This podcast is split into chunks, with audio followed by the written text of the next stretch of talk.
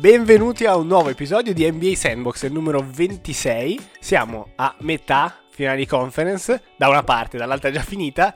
Qui con me, collegato da Ginevra, c'è Joachim. Buonasera a tutti, non dico buonasera perché tanto siamo molto formali qua. Oggi parleremo solo di Milwaukee perché di Golden State Portland ne hanno parlato tanto i nostri colleghi che vorrei salutarli. Io vorrei salutarli perché Intanto loro ci hanno incolpato di cose che assolutamente non dipendevano da noi. Poi vorremmo anche dire ai nostri carissimi ascoltatori che siamo contenti, grazie a quelli che ci scrivono per farci i complimenti, ma con calma, perché è come quando vai allo zoo che non devi dare da mangiare agli animali, perché ora noi abbiamo Drake che va in giro a petto nudo da una settimana perché qualcuno ha apprezzato la sua performance.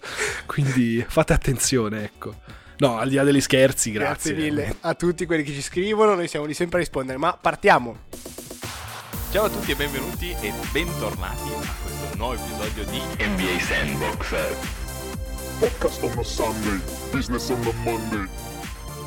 Allora, come detto, parleremo principalmente di Milwaukee-Toronto, uscirà magari qualcosa di Golden State, perché in un modo o nell'altro entra sempre.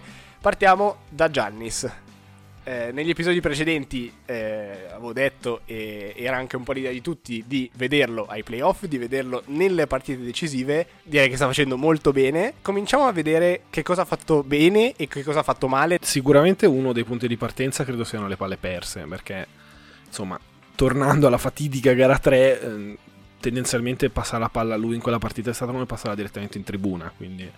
Ma oltre a questo, qual è l'altra? Perché secondo me è stato proprio un approccio. Eh sì, la tosse prima o poi. Eh, durante l'episodio ve lo dico ci sarà, quindi fatevene una ragione. Eh, Tant'è. Il, l'approccio secondo me è quello che è cambiato.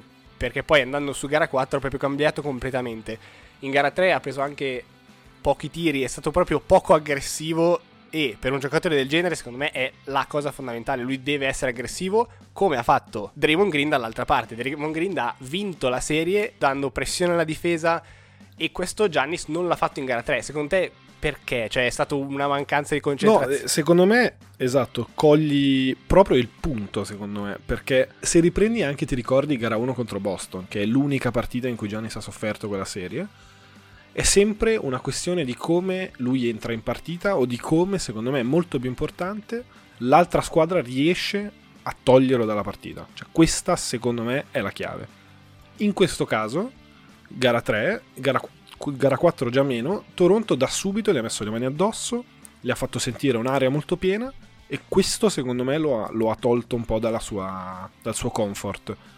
E, e, e, poi eh, da lì inizia a perdere palloni, inizia a fare dei falli magari un po' stupidi, inizia a tirare un po' più da, da 3, dalla media, che non è sicuramente il suo. La soluzione che ha trovato Toronto, che ha funzionato tanto in gara 3 e non ho capito perché non l'hanno portato anche in gara 4, è stato raddoppiarlo tanto quando era in post o in angolo. Ovviamente un raddoppio non lo puoi fare in centro perché tro- l'attaccante ha troppo campo, ha troppa visione del campo.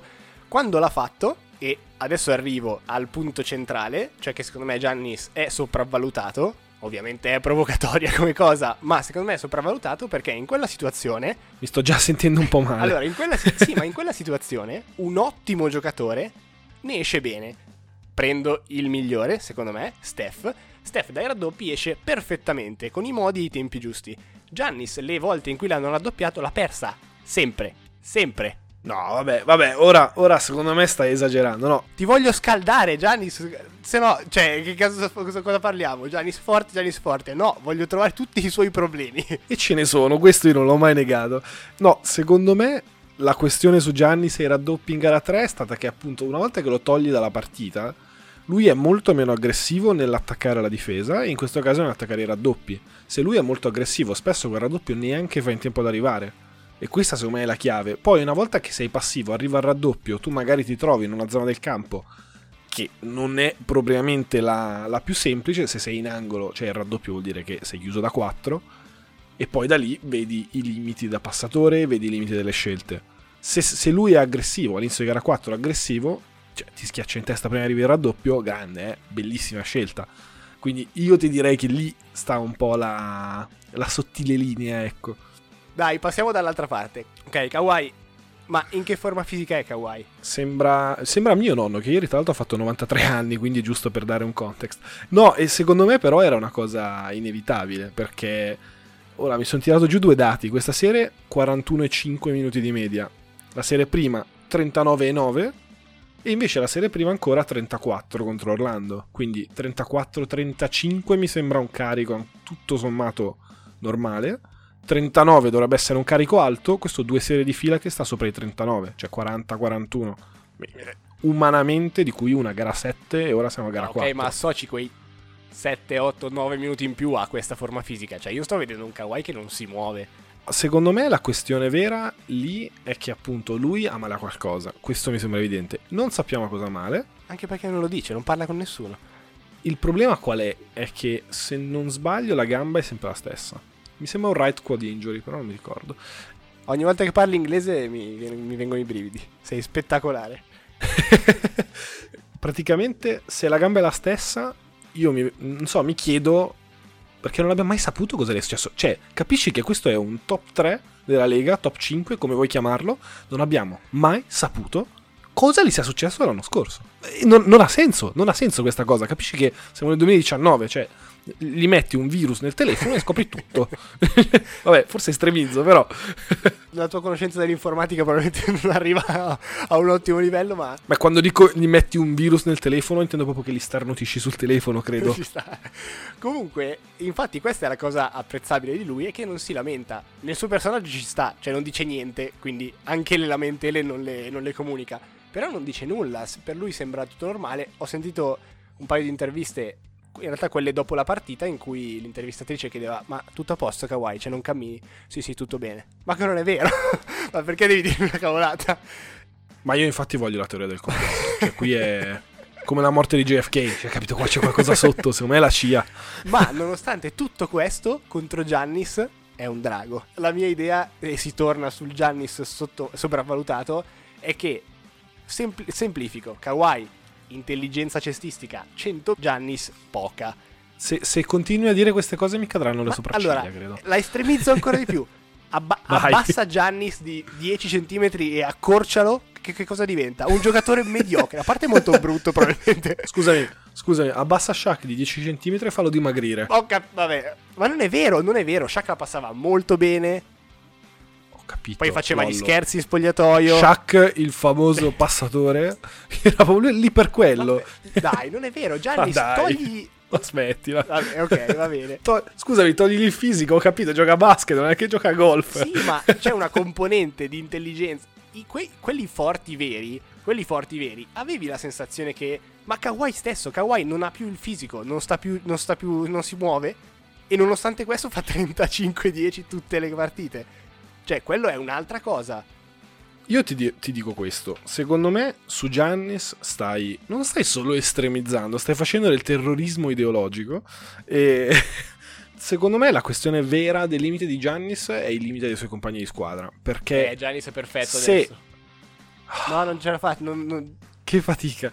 Eh, no, secondo me, molto semplicemente, lui come LeBron, cioè LeBron quando giocava a Cleveland nel 2010, 2009, 2008 e usciva contro Boston nei playoff perché Boston riempiva l'area perché dall'altra parte c'era Gianmario Moon capisci che, Che per quanto io possa non volere Moon. bene per quanto io tanto storia bellissima Gianmario Moon che schiacciava tanto perché la nonna gli dava i soldi ogni volta che schiacciava quando stava in high school ma altri tempi e quindi tutto questo era per dire che come lì, nel senso io non sono un grande amante di LeBron, eh, non farò mai parte di educazione lebroniana, però c'è da riconoscere che LeBron se non è attorniato da tiratori non rende al meglio perché le difese sono in una condizione migliore per poterlo fermare, cioè questo è innegabile e non è un demerito di LeBron secondo me, è, una questione di che il basket è uno sport di squadra, non è il tennis, cioè non è che Nadal contro Federer e oh, chi vince è il più forte,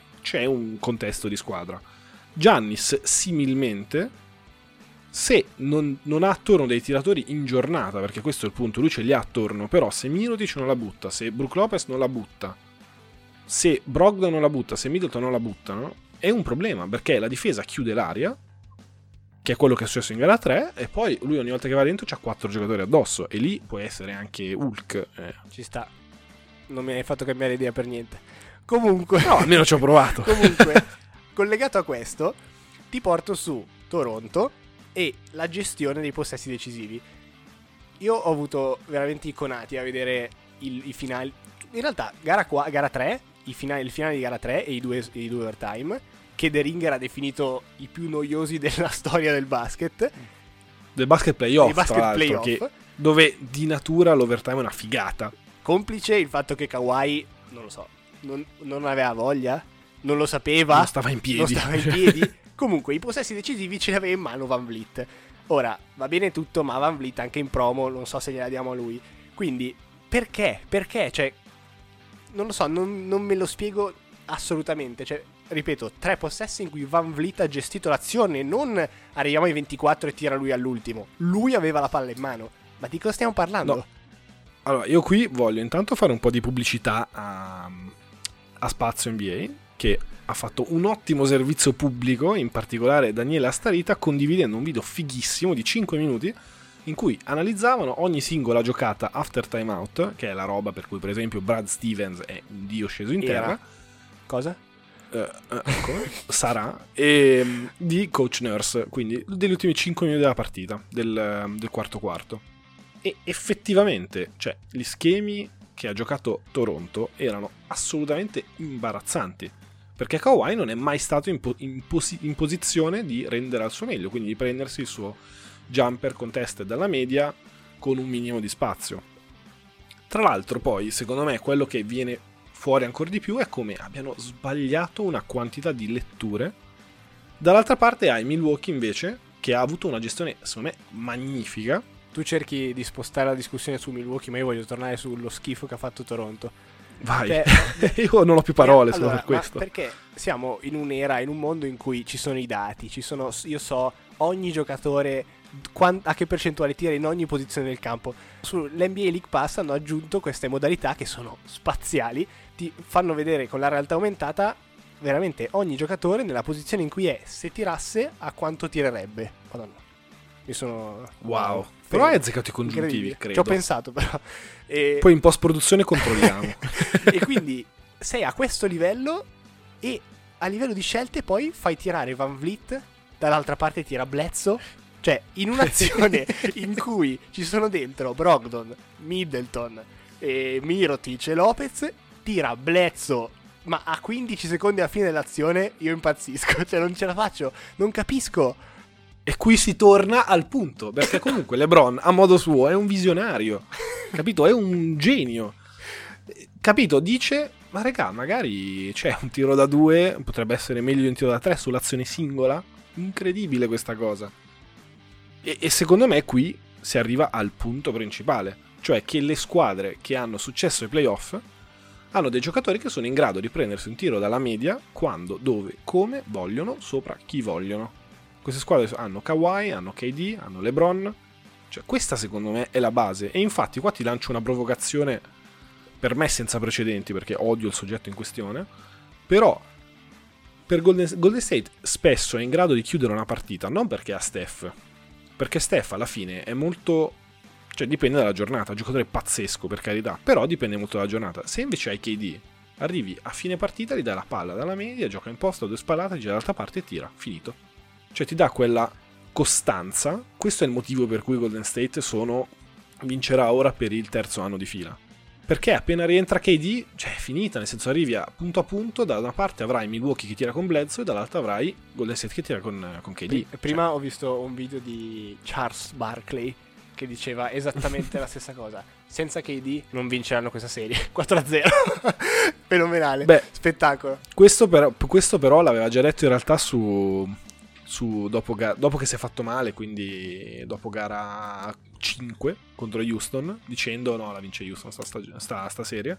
Grande Il Charles. problema è che dall'altra parte c'era uno che prendeva tiri ancora più brutti di Steph, che era il, il buon Barba che la sua idea di buon tiro, poi per carità le analytics gli danno ragione, eh.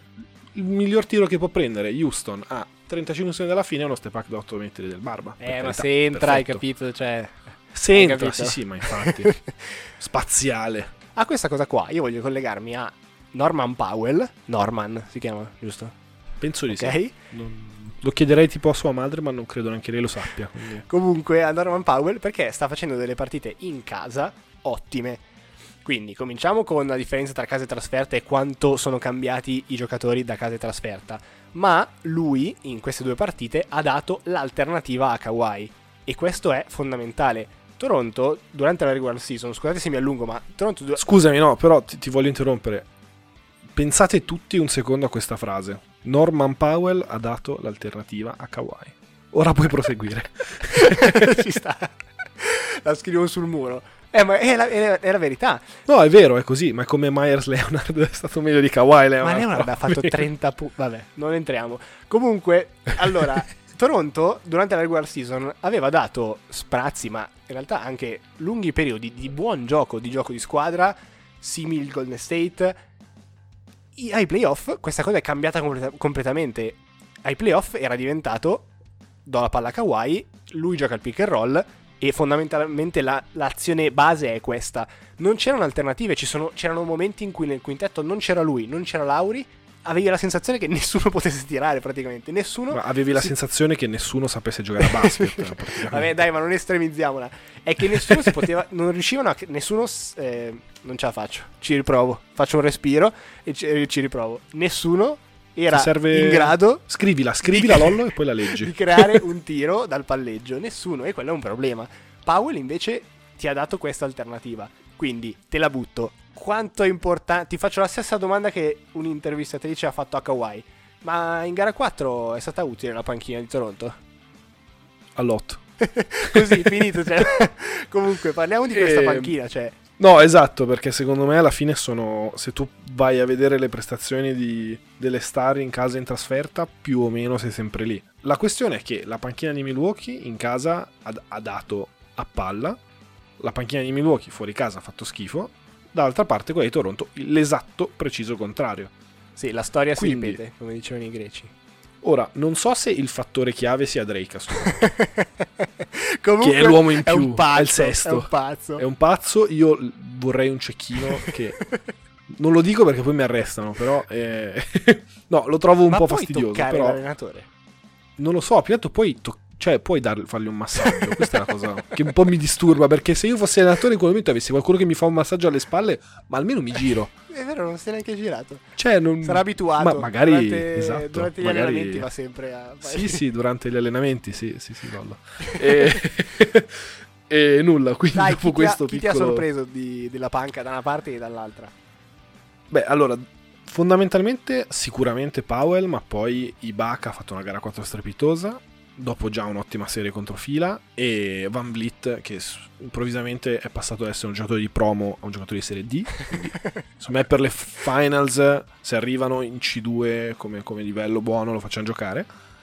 E dall'altra parte, eh, in realtà ti direi Brook Lopez perché non, ancora- non mi sono ancora reso conto che sia un, un titolare in NBA, ma questo è un Come no, Luca ha parte. detto che è uno star. Luca ha detto qualcosa? È uno star. Ah, Brook Lopez. no, Bah. sì, ogni... Bah, non, non voglio dilungarmi. Eh, no, no, in realtà è un giocatore, eh, l'ha detto anche Magic, ha detto che non doveva mai darlo via dai Lakers. Cioè, Brook Lopez è un giocatore molto importante secondo me per il basket moderno. Poi che se questa sia una cosa buona o meno possiamo Ma discutere. quando entra e penetra, cioè quando mette giù la palla, a me viene da... No, ecco, io secondo me, ecco, io se fossi coach bulldozer, la prossima volta che sono a Toronto, sulla lavagna dello spogliatoio scrivo un messaggio molto semplice. Mirotic e Brook Lopez non devono palleggiare in trasferta. È facile la questione, non palleggi, non, non esiste il concetto del palleggiare. Poi il resto secondo me scorrerà molto più liscio. la grandine che tirano. Mirotic, il buon Mirotic, che sembrava essere un'ottima scelta, un'ottima presa dai- di Milwaukee, nella serie è di media meno 6,5 di plus minus, quindi è largamente quello che sta facendo peggio nella serie, ma largamente, cioè il secondo è a meno 2 dell'Auri, cioè meno 7 di media vuol dire che proprio cioè, quando entri fai un disastro, un Ogni disastro. volta, che metti, ogni volta che metti i piedi in campo è una bomba. Ecco, Degli altri. esatto, e prendendo il plus minus come, come categoria, se vai dall'altra parte della classifica, quindi guardi i primi, i primi non ci sono Giannis e Kawhi, ci sono Powell, Ilyashova, perché giocatori del genere ti girano, ti girano le partite e torniamo al discorso della panchina, di quanto è importante avere una panchina forte, sarebbe curioso andare a vedere la correlazione tra come va la panchina e la vittoria in generale, ma credo sia abbastanza lineare la cosa. Ma anche perché poi secondo me questo è molto interessante per un discorso un po' più ampio, perché apre, apre a quello che è una frase tipica che senti, e eh vabbè, ma tanto ai playoff non conta la panca, contano i titolari. Se hai i titolari forti, poi sei a posto. Io credo onestamente che non ci sia nulla di più falso, perché il parziale spesso, non dico che hai dentro solo i panchinari, però magari hai dentro Kawhi con appunto Powell, con Ibaka, cioè comunque il sesto, il settimo l'ottavo giocatore sono una parte integrante della rotazione. Beh, soprattutto se giochi in 8 o 9. Guarda GS, GS giocano in 12. Cioè, quando, la, Tra l'altro, quando l'altro esatto. giorno fa sono già entrati 11 giocatori GS. Cosa? Houston non li fa giocare da dicembre 11 giocatori. Erano al quarto possesso verso il primo quarto. Ah, E- aspetta, fermo. Ho letto l'altro giorno una statistica di, di GS che mi ha fatto venire da ridere. Allora, se ricordo bene, la serie è finita 4-0, corretto? 48 minuti per le 4 partite fa tipo 192. Minuti durante i quali GS era in vantaggio durante la partita? 80. Cioè meno della metà. ok? Cosa? Per 4 partite in cui hanno vinto, praticamente sono sempre stati sotto. Quando ce l'hanno voglia, andiamo sopra. Ma è assurdo, cioè meno del Mamma 50% del tempo erano sotto. Che spettacolo. Beh, ma è, è una, è una squadra Ma incredibile. lo fanno apposta perché così non- almeno è divertente. Ma se sì, no, ma sai che proprio. Tanto sei al terzo titolo in quattro anni, non te ne frega niente, tanto puoi vincere qualsiasi partita in qualsiasi momento. Speriamo che non sarà così. E... come la chiudiamo grigia. È assurdo come abbiamo la squadra, probabilmente una delle più forti di sempre, e ci stiamo lamentando Sì. perché vincono sempre. Eh vabbè, ma perché alla fine mica... Cioè, non- nessuno di noi, secondo me, guarda una partita di basket per apprezzare il bel basket. Ma chi se ne frega? Io voglio vedere due squadre che semenano, che giocano ai 50 punti.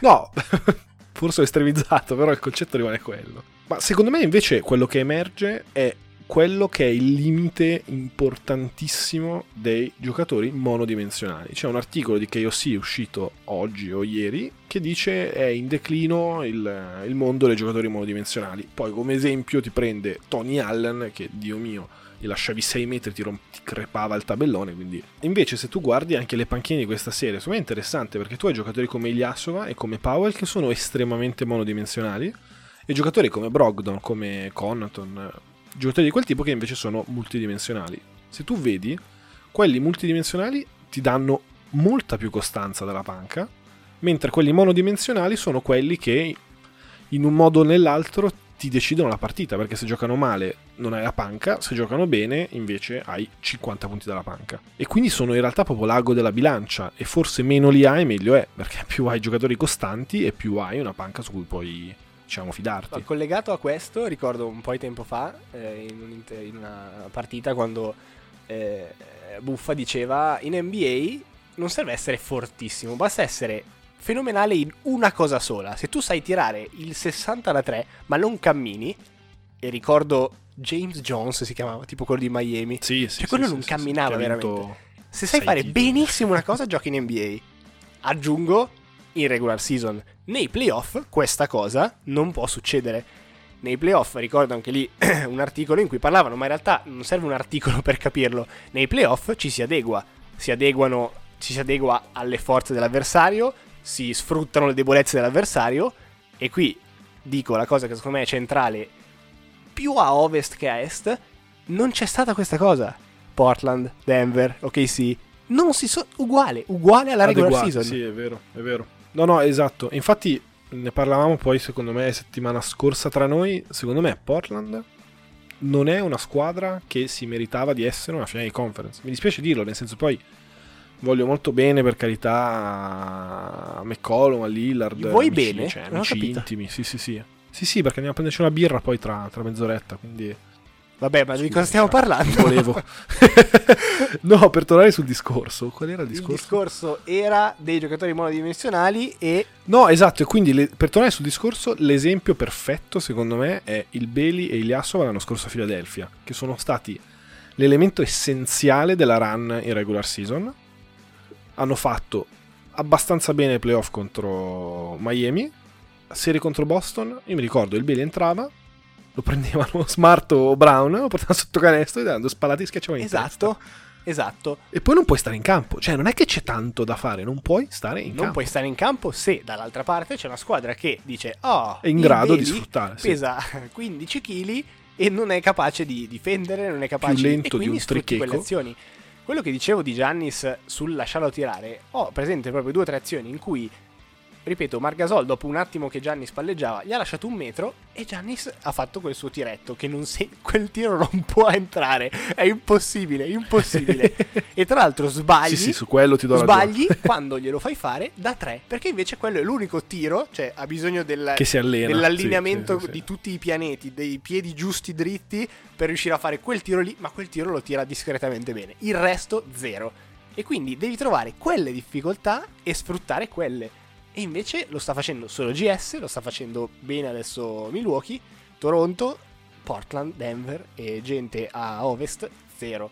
E questo ti porta ad avere, ripeto, partite normali, cioè non vedi quel pezzo in più che le squadre forti dei playoff hanno che li fa andare poi in fondo. Partite dove il lungo di Portland sui pick and roll difende in area. per dire, ecco, pick and Portland, roll con Sean Livingston, no con Steph. Portland aveva la lavagnetta al contrario. Ho detto, allora, Steph, la, la debolezza di Steph è tirare da 3, allora lasciamo tirare da 3. Super! Porca, quella partita lì è stata veramente ridicola, anche perché è successo 8 volte. cioè tu Ma dici la infatti, prima, ma- seconda, allora è un piano, cioè è il piano del coach, lasciamo tirare Steph. Esatto, ma poi ogni volta che, ogni volta che segnava, proprio vedevi Stotz sul, lì sul, um, sulla panca, proprio contento. Dice, ah, sì, questo. È solo Perché io sono solo qui, caso. non pago il biglietto e sono il primo a vedere Steph che mette È solo 40. un- Cioè, che No, figata. no, ma è giusto, abbiamo difeso bene, è solo un caso, è solo un caso che sia entrato. La prossima ancora, dai No, no, no, no. Vabbè. Io oggi che sono, oggi che sono caldo sui, sui complotti, secondo me lì è l'allenatore che dice: Sai cosa? Perdiamo in ogni caso. Almeno vedo Steph che ne mette 40 e non vedo Green che ne mette 35. Io mi diverto e sono. e capito? E poi si va avanti così. È l'unica spiegazione. Allora, abbiamo fatto un'analisi approfondita, spero vi sia... No, aspetta, voglio raccontare questa cosa per chi non ha visto gara 4 di Toronto, perché è abbastanza divertente. In una delle mille pause che si vedono quando la guardi la mattina e quindi non è ancora caricata quella corta, sono un miliardo di pause. In una pausa il, eh, il cla- classico personaggio dal, dal pubblico e doveva scegliere fondamentalmente tra tre palloni virtuali che facevano vedere nel maxi schermo. Ha scelto quello Che giusto per far capire, giusto per far capire il giochino che ti fanno a Parigi per strada quando ti fottono 50 euro. Cioè, giusto per dare il uguale, contesto. Però hai capito, lo fai sul maxi schermo con i palloni da basket, sembra una roba borghese. Becca quella giusta. Cosa vince? Scatola di patatine? No. 500 dollari e la maglia firmata di Kawhi. Se succede la stessa cosa al Palalido a Milano o al Forum a Milano, vinci le La patatine. bancotta da 30. esatto. L'NBA è un mondo, l'America è un mondo molto strano. Va bene, ci siamo. Vi ringrazio come sempre. Vi rimando alle pagine Instagram e Facebook. Oggi abbiamo pubblicato il, eh, un nuovo formato delle citazioni del podcast che spero vi piacerà. Fateci sapere se vi piace. E se vi piace ditelo a me, se non vi piace ditelo a Joachim che l'ha fatto lui. No, no, se non vi piace l'ha fatto Lollo. Volevamo fare la stessa battuta, ci siamo incastrati e non faceva ridere. Quindi abbiamo chiuso Ma tanto bene. Grazie mille. Nel dubbio l'hai fatta te. Però volevo solo dire, mi raccomando, non date da mangiare agli animali. Grazie.